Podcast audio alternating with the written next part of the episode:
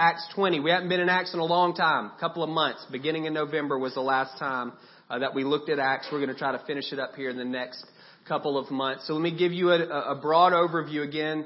Key verse for Acts, chapter 1, verse 8. You'll receive power when the Holy Spirit comes upon you, and you'll be my witnesses in Jerusalem, Judea, Samaria, and to the ends of the earth. So the entire book of Acts is about the, the spreading of the gospel, the expansion of the kingdom through those geographic bands by the people of God, empowered by the Holy Spirit. We've been in that last band, the ends of the earth, for uh, several weeks, and we've been looking at Paul. He's the primary figure the, in the second half of Acts. He was the one prim- that we see. He's the one. He's the name that we get for the person who took the gospel to the ends of the earth. There are plenty of others who did, but Paul is the one that Luke, who wrote the book of Acts, focuses on. And we said for us, you may not remember this, that even though we're 2,000 years removed from Acts chronologically, in terms of God's timeline or in terms of, of salvation history, we, that's our context. We live in the book of Acts. Spiritually, that's where we are. We live on this side, post resurrection of Jesus, pre Jesus' return. We're living in between Jesus' first and second coming. And so the instructions are still the same. Take the gospel to everyone who doesn't yet know it. Be empowered by the Holy Spirit to do that work. So, although again, we're 2,000 years removed culturally and historically from the events that we're going to read about, spiritually, and in terms of God's timeline, this is where we live. God says with him a, a thousand years is like a day and a day is like a thousand years. So it's only been a couple of days in his mind in the in this context. I want you to place yourself in this story because it is where you live. So Paul spent the last three years in Ephesus. That's where we left off. Ephesus is a major city in Asia, huge commercial hub. Um, Artemis was the, the goddess of the city. There's a huge temple there. It was a tourist attraction. A lot of activity in Ephesus. Paul has been there for three years, the longest he stayed anywhere. And uh, he's getting ready to go home he begins to formulate some travel plans, kind of under the inspiration of the Holy Spirit, and he's getting ready to leave Ephesus. And this is the route he's going to take. What we're going to read today sounds a whole lot, it's like an itinerary in a lot of ways. So, Ephesus is yellow. That's where Paul is. He wants to go to Jerusalem, which is down bottom right in that red that red star. That's where he wants to go just for a brief visit. That's where the, remember that's the beginning of the church was in Jerusalem. That church is almost exclusively Jewish.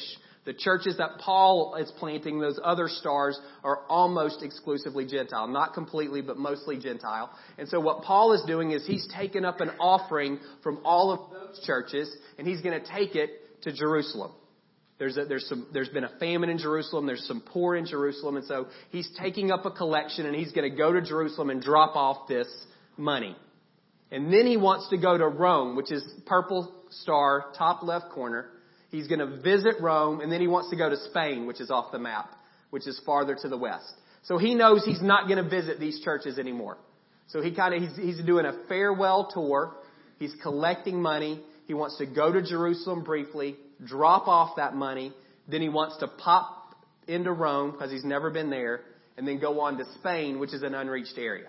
He says, I've done everything there is to do in this area, so now I'm going to Spain because as far as he knows, it has not yet been reached with the gospel. So that's Paul's travel plan, and he brings people with him. So he's, this is, he's got cash, and so he picks up representatives from a lot of these churches to go with him to Jerusalem. Some of it's accountability, because he's carrying cash from their church. And then some of it's because he knows he's not going back to those churches anymore. Those people are never going to see him again. And so this way, the, the representatives can go back to their home church and say, hey, here's what happened. Here's, here's what the Jerusalem church had to say to us. Here was their response to our gift.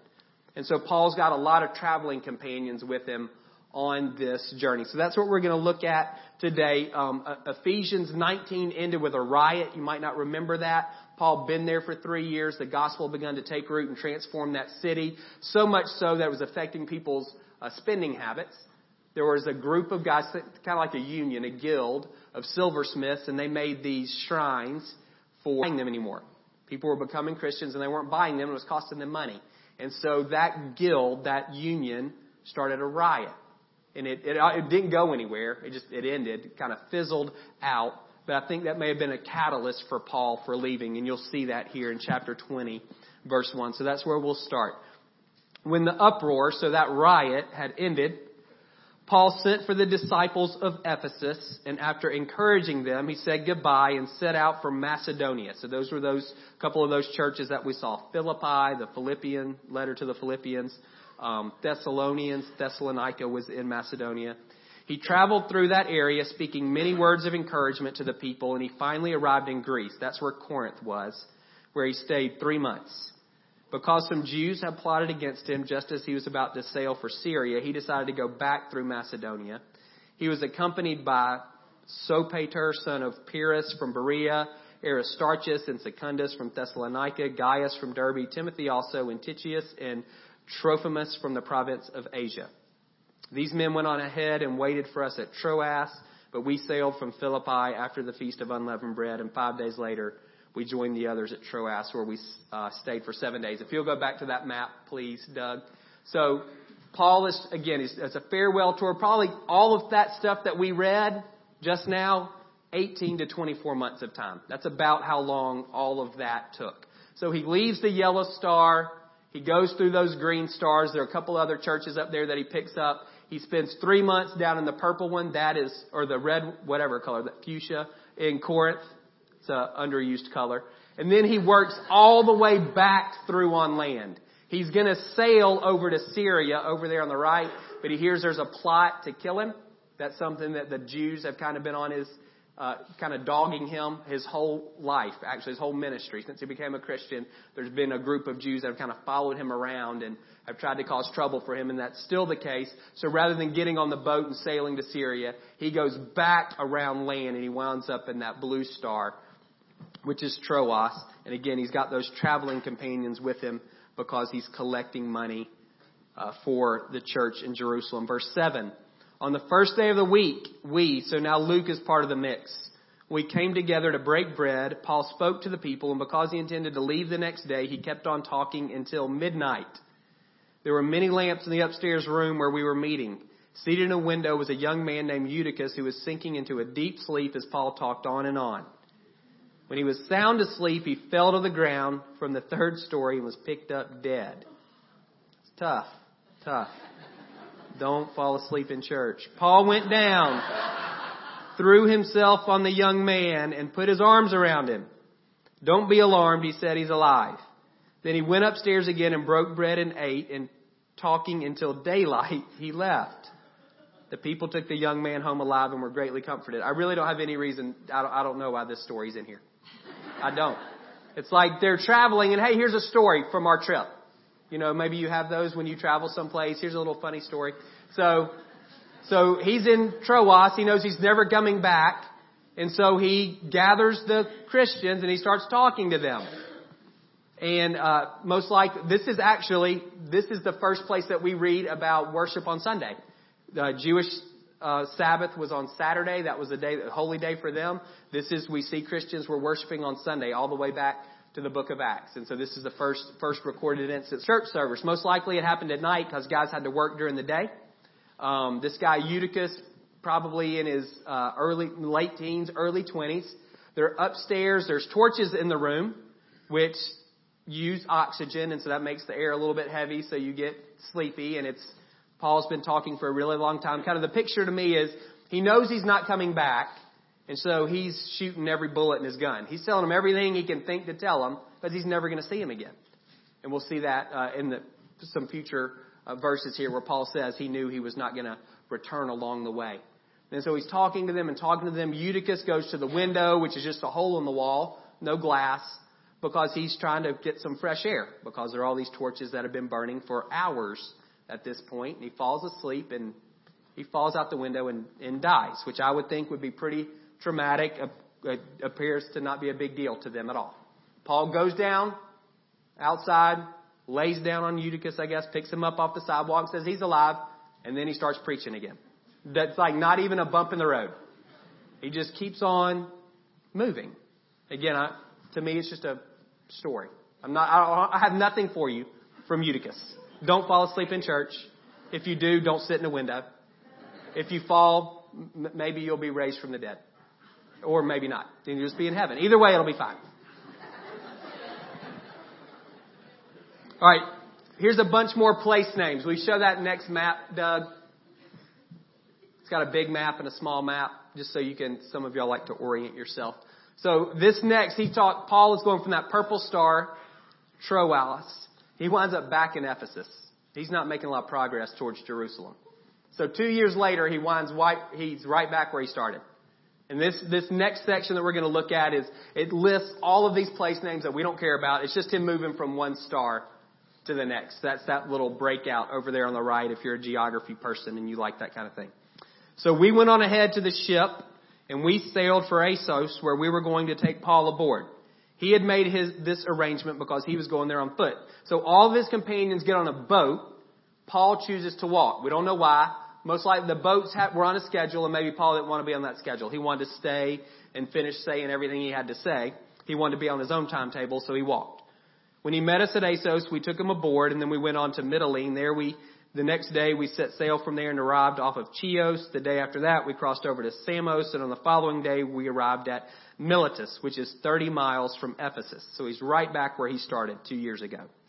Paul had decided to sail past Ephesus to avoid spending time in the province of Asia, for he was in a hurry, apparently, to reach Jerusalem, if possible by the day of Pentecost. So he doesn't want to go into Ephesus. He's, again, had deep, deep relationships there. He'd been there three years, longer than he'd been anywhere else. Probably thinking it'd be hard for him uh, to leave in a timely fashion. From Miletus, Paul sent to Ephesus for the elders of the church. So he doesn't want to go into the city because he's probably thinking he's not going to be able to get out. So he sends a messenger to say, hey, y'all come and I'm, I'm going to talk to you out here. When these elders arrived, he said to them, you know how I lived the whole time I was with you, from the first day I came into the province of Asia. I served the Lord with great humility and with tears and in the midst of severe testing by the plots of my Jewish opponents.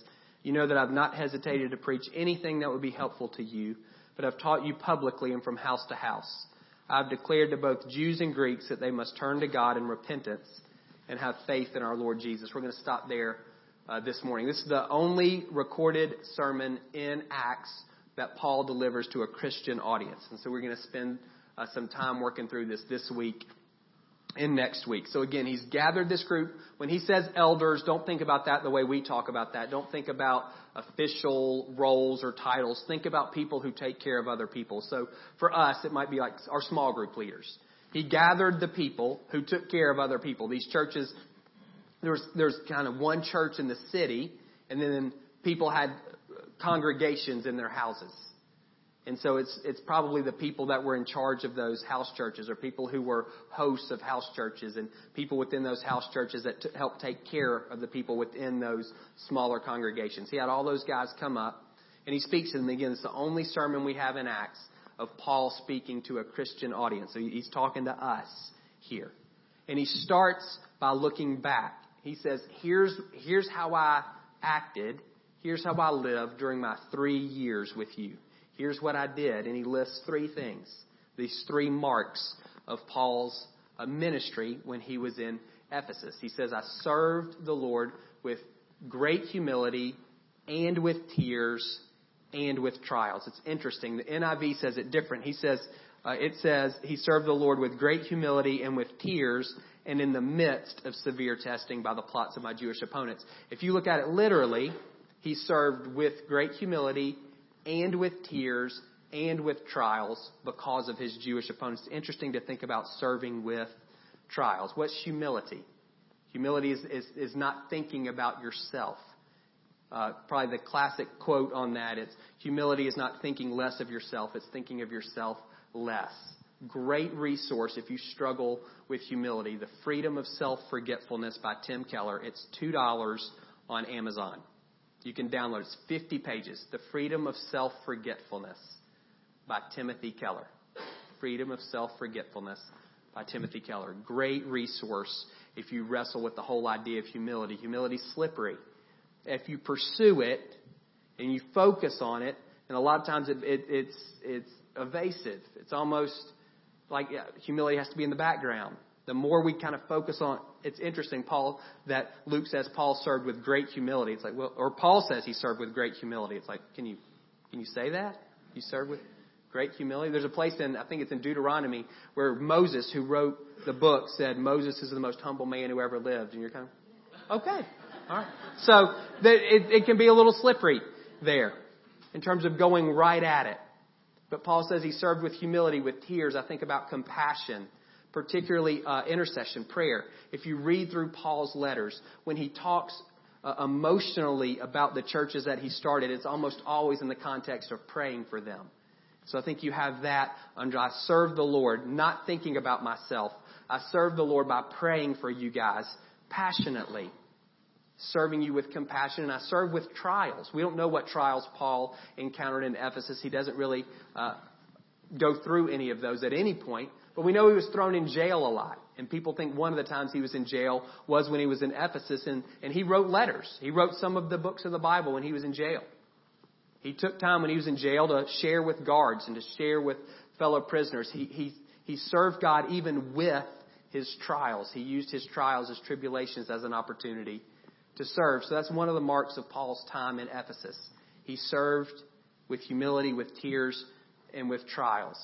He shared he says he proclaimed everything that, anything that would be beneficial. He proclaimed both publicly, if you remember, he used to preach in a, a lecture hall that a guy named Tyrannus owned, and house to house. The churches met in homes. And so he bounced from house to house to house. So you can think of publicly and privately, Paul shared anything that he knew that would be beneficial to his audience. And he shared with Jews and with Gentiles. He didn't play favorites.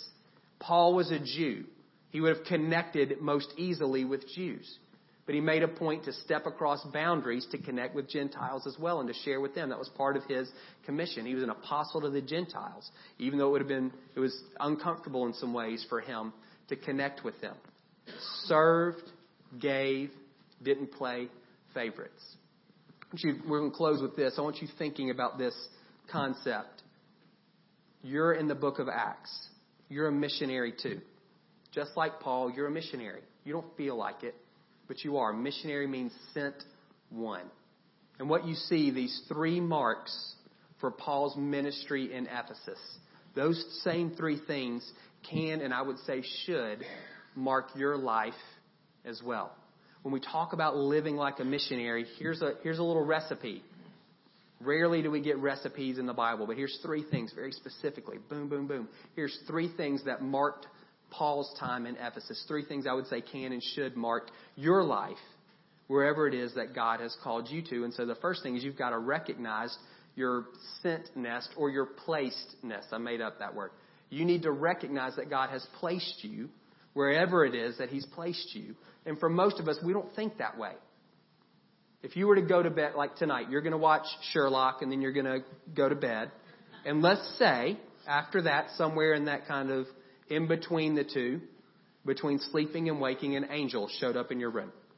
Wings and everything. Big deal. Halo, music in the background, whole shebang. And said to you, Landon, you are to move to Nepal. That's where you're going. You're fine, Caitlin? You're laughing. They, yaks are big in Nepal yak butter, yak milk. So just, your baby will love it. So y'all are going to Nepal according to this angel. If that, if, if you both experienced that tonight, and it was that tangible, you heard with your ears and you saw with your eyes. This isn't a feeling. This is like you're seeing this. This is an appearance of an angel. People call that a call story. And so as you went around and y'all, you know, you resigned from Cornerstone and you say, hey, I'm gonna, we gotta raise money because we're moving to Nepal and I can't get a job there. So we're gonna, we need people to support us, to send us to Nepal and this is the work we're gonna do. That's one of the most unreached countries on the planet and that's where we're going. And, and, and people said, why? And you said, listen, Sherlock went off and I was falling asleep and an angel appeared in my room. Let me tell you the story you have this call story. And then when you're in Nepal and it's freezing cold and you're so tired of yak butter and yak milk, and you're difficult learning the language, and it's hard, hard, hard ground. And you get confused, and you get frustrated, and you get upset, and you get disappointed. What you do is you remember that angel showing up in your room and say, Nope, this is where God has called us. This is where God has placed us.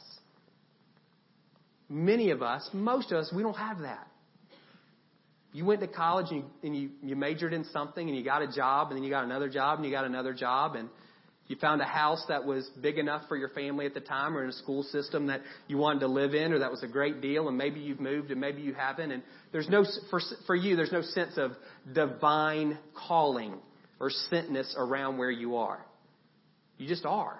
I just live in Marietta because it's just where I live. I just live in Kennesaw or I just I just work at you know, Brasfield and Gorrie, whatever it is that you do. Just, that's just what I do. You don't sense the hand of God in that at all, and it undercuts this whole idea of living like a missionary because you say, I'm not one. The angel didn't show up in my room. I just went to sleep. I just made these decisions. I wasn't even a Christian when I made these decisions. Or I wasn't. I didn't pray about it. I just, I just did what was next. I want you to recognize the sovereignty of God and why you are where you are. Whether you are a Christian or not, whether you consciously prayed and obeyed or not, I want you to recognize God's sovereignty in putting you wherever you are. You were placed in a context. If you read through the Bible, there are all kinds of cities and towns named. We don't know any of them, but for some reason they're a big deal to God because place matters. Your context matters. And can you recognize the sovereignty of God in putting you there? In your neighborhood, in your workplace, in your school, even if you don't like any of those things. Doesn't mean you can't move. Not at all. I'm not saying you can't move. I'm not saying you can't change. But wherever you are, Jim Elliot, famous missionary from the 50s, wherever you are, be all there. And part of that is recognizing God's put me here. God has placed me. God has placed our church on this corner. That mean we'll never move. But for right now, this is where He's placed us. This is our area. God has placed you in Lee's Crossing or wherever it is that you live. He's placed you at Marietta High School. He's placed you at Harrison High School. That's what He's done. Doesn't mean you're not going to change, but can you recognize that? Your story might not be as cool as Landon's, but it doesn't matter. It doesn't make it any less divine the first step in recognizing you're a missionary is is saying it, it's of living like a missionary is recognizing you are one. It's identifying your sentness or your placedness. The place where God has put you. Just like if you were in Nepal, you would know what you were doing every day. My job. I got to connect with these people. I got to learn the language. I need to try to understand culture. I need to figure out how the gospel is good news to people who are still hand churning their own milk. How is the gospel good news to them? What does Jesus have to say to them? It's the exact same work that you're doing now. How is the gospel good news to people who make $250,000 a year? How is the gospel good news to people who don't think they have any needs at all? What does Jesus have to say to people who are affluent? Or what does Jesus have to say to people who feel like they're in a rat race? What does Jesus have to say to people who are staying home and raising their kids? What does Jesus have to say to people who are trying to climb the ladder at their company? What does Jesus have to say to people who most folks would look at and say they're good folks? What does he have to say to them? Recognize your sentness or your placeness. And then you begin to work through these, th- these things. Serve. Marks of a missionary. Serve. Paul says, I'm serving God. The greatest way you can serve God is by serving people. First John, if you don't love your brother or sister whom you have seen, you can't love God whom you haven't. Same thing is true of service. If you're not serving brothers and sisters who you see, you're not going to serve God who you can't. The greatest way you can serve God is by serving other people. Practically, washing feet. And so my question to you, as you think about your sentness or your placedness, where is that? Name it in your mind. Where has God placed you? You're naming your neighborhood. You're naming your office. You're naming the places where you spend time. Whose feet are you washing in those places? Whose feet are you washing? It's not guilt, it's a question. Who are you serving in those places? It's what it looks like to be a missionary. It's to wash feet. This is my conviction. Start close. Most of you live with other people. Most of you do not live by yourself. You start washing feet there. Husbands, wash your wives' feet. I'm convinced our divorce rate plummets if husbands start washing the feet of their wife. Changes everything. Ephesians 5, Paul says, You love your wife the way Jesus loves the church. How did he love the church? Sacrificially.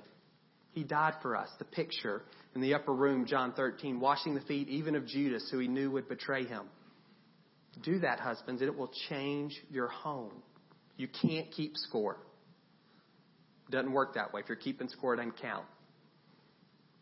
Some of you, many of you are your directors or your managers, your uh, people work for you, people report to you. What if you started to wash their feet? This isn't servant leadership. It's just serving. Servant leadership is serving as a means to an end. This is serving for its own sake. What would it look like for you? That's countercultural. What it would look like for you to wash the feet of people who report to you. You determine their salary. You determine what they do. What would it look like for you to wash their feet? Turns things upside down. It will change your office if you can begin to do that. I'm going to use the word higher in quotes. The higher you go, the more important it is for you to intentionally serve because the flow and rhythm of your life won't force you to. The higher you go, then the more people the more people are kind of quote under you. There's more people who serve you by design. And if you're not intentionally looking to serve them, you won't. It's the key. Step one. You want to live like a missionary. You find some feet and you begin to wash those feet on a regular basis. It's not a once a year thing during Christmas. It's not it. It's not just on Administrative Professionals Day. You got to figure it out. It's not just on your anniversary. Wash the feet of your spouse. I'm trying to think through. I haven't figured it out. I have four kids. What does it look like to wash the feet of my kids? One of them's in the room, so maybe she can give some ideas. What does it look like to wash the feet of your children if you're a parent? There's no asterisk next to that verse. It doesn't say uh, the greatest is those who serves except your kids or your spouse or people who work for you. It just says the greatest are those who serves. I would encourage you to begin to think that through in the places where God has sent you, the places where you're placed. Practical. What does it look like for me to serve? What does it look like for me to wash feet? Paul gives away anything he has that would be beneficial or profitable to others. He gives. Paul's major way of giving is by teaching. That's, that might not be your thing, and that's okay. But do, do, you, re, do you recognize the things God has given you? Parable of the talents. Everybody's been given something one, two, or five. If I gave you a note card and said, I want you to write down the one thing that God has given you, or the two things that God has given you, or the five things that God has given you, could you write them down? Sometimes it is money, absolutely. Give it away. But it's other things as well. Some of you have been given wisdom in particular areas of your life. Some of you have been given spiritual gifts for the building up of the body. And if you haven't, it's probably because honestly you haven't asked. Those gifts are available to all of us. Are you taking the things that you freely received from God and are you giving them away to others? Paul says, I did that. Anything that I knew, anything that God had taught me that would have been beneficial to any of you, I taught you. I gave it to you either in public or in private. Again, his primary vehicle for that was teaching. That might not be yours. But can you identify the good things that God has given to you? Again, like think, do it in your mind, the things God has given me. And if you're not coming up with anything, you're, you're being lied to by the enemy. He's got you snowed. God has given you good things. And you may, eh, eh, don't compare. In the parable of the talents, the guy that turns five into ten and the guy that turns two into four are both rewarded exactly the same. If you read that parable in Matthew 25, the master says verbatim to each one of them, Well done. Come and enter your master's happiness. You are faithful with a few things. I'm going to put you in charge of many. The exact same thing. He's not, Master's not comparing them to one another. He's just saying, what did you do with what I gave you? Did you invest wisely? You've been given good gifts. Are you looking in that area where you've been sent, where you've been placed, saying, who could benefit from this? Who could benefit? To whom would this be profitable? Who could use what God has given to me? What does it look like for me to begin to give that to them without playing favorites? Paul didn't. Don't play favorites. There are people who we all naturally are drawn to. There are people who we all naturally connect with. It's easy. There are other people in that sphere who you don't necessarily connect with very well. You wouldn't invite them to your birthday party. You wouldn't have them over for dinner. There still may be something in you that would be beneficial to them, and I don't want you to miss that either. Everybody in that circle, everybody in that place where He's put you, you have some responsibility there. He's talking to the elders, people who take care of other people. All of you do that whether that's official or not. All of you have some people that you're to take care of. God has placed you, He sent you somewhere. And in that place, you have the privilege and the opportunity to function like a missionary, to wash feet of people. Not keeping a record, not keeping score, not for the sake of anything other than its service for its own sake. You have the opportunity to give away to other people the things that He's given to you, only as it's beneficial to them. It's not about ramming things down people's throat. It's about offering what God has given to you when, when you feel that kind of prompting. God, this would, I'm listening to you and I think I may have something for you. I see that need and I, I may have something that you can use. And again, doing that across the board, not playing favorites. Key to all of this to me. We talk about living like a missionary. We're not going to do it unless God, who is a a missionary God. He's a going God. Thought it was great, interesting what Bo said. I never really thought about that till he said it. God doesn't throw us a lifeline. He jumps in the water and comes and gets us. That's what, it, that's what the incarnation means. He doesn't stand in a boat and throw us a life preserver and say, you can grab on if you want. He jumped out of the boat and swims to us. We can resist him, we can kick and scream and all of those things. But he comes to us. We have a God who goes. And so for us, thinking about that, we're not going to live as missionaries until our hearts have been captured by this going God. When he's captivated our hearts and we've got the motivation to live that way. It's not easy. It's not easy to wash feet, especially when people are ungrateful. It's not easy to give away the things that God has given to you. Jesus talks about things that we freely received, and sometimes we want to say, it wasn't free. I worked for that. There was pain involved in that for me. And it can be hard to give that away to others. Not easy. To serve people who we connect with and, and people who we don't, again, not easy. But when this going God, this missionary God captures your heart, then you've got motivation to do that.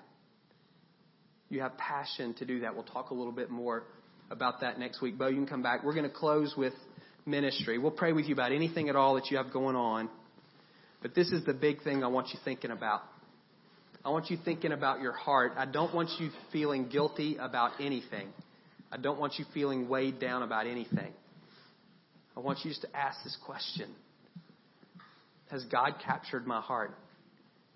am I captivated right now, January 15th, 2017? Am I captivated by His goodness, by His beauty, by His love? Am I captivated by this deep and profound compassion He has for me and for others who don't yet know Him? Am I captivated and captured with the reality that God has placed me somewhere, given me opportunity and responsibility for people who He sees as of immense worth and value. If you would say right now, that's, that's not me. God hasn't captured my heart at that level. I've been there, but I'm not there. Maybe you've never been there. You allow us to pray with you about that? If you're there, maybe begin to ask the Lord, God, whose feet? Whose feet do I wash tomorrow? Whose feet do I wash this afternoon? You may need to be asking the Lord God, what are the things that you've given to me? I I'm drawing a blank. You got to give me eyes to see. Most likely, you are diminishing the gifts. They don't seem like a big deal to you. You're comparing yourself to others, and you're looking at what you have, and you're saying, it's not, who needs this? It's a lie. Ask God. Humility is not thinking less of the things God has given you. It's not thinking less of yourself at all. It's thinking rightly, agreeing with God. God, what are the good things that you've given to me? And then maybe if you're if you're there, God, who? Who? Who needs this? Who could benefit from these good things? So Holy Spirit, come and speak to us. I pray that you would charge each one of us, that you would capture our hearts on a daily basis that we would grasp how wide and high and long and deep is your profound love for us. And our understanding and recognition of that would compel us and propel us to give ourselves away, to live as missionaries wherever it is that you've placed us. And I pray for those who are wrestling right now with their place. They don't like it.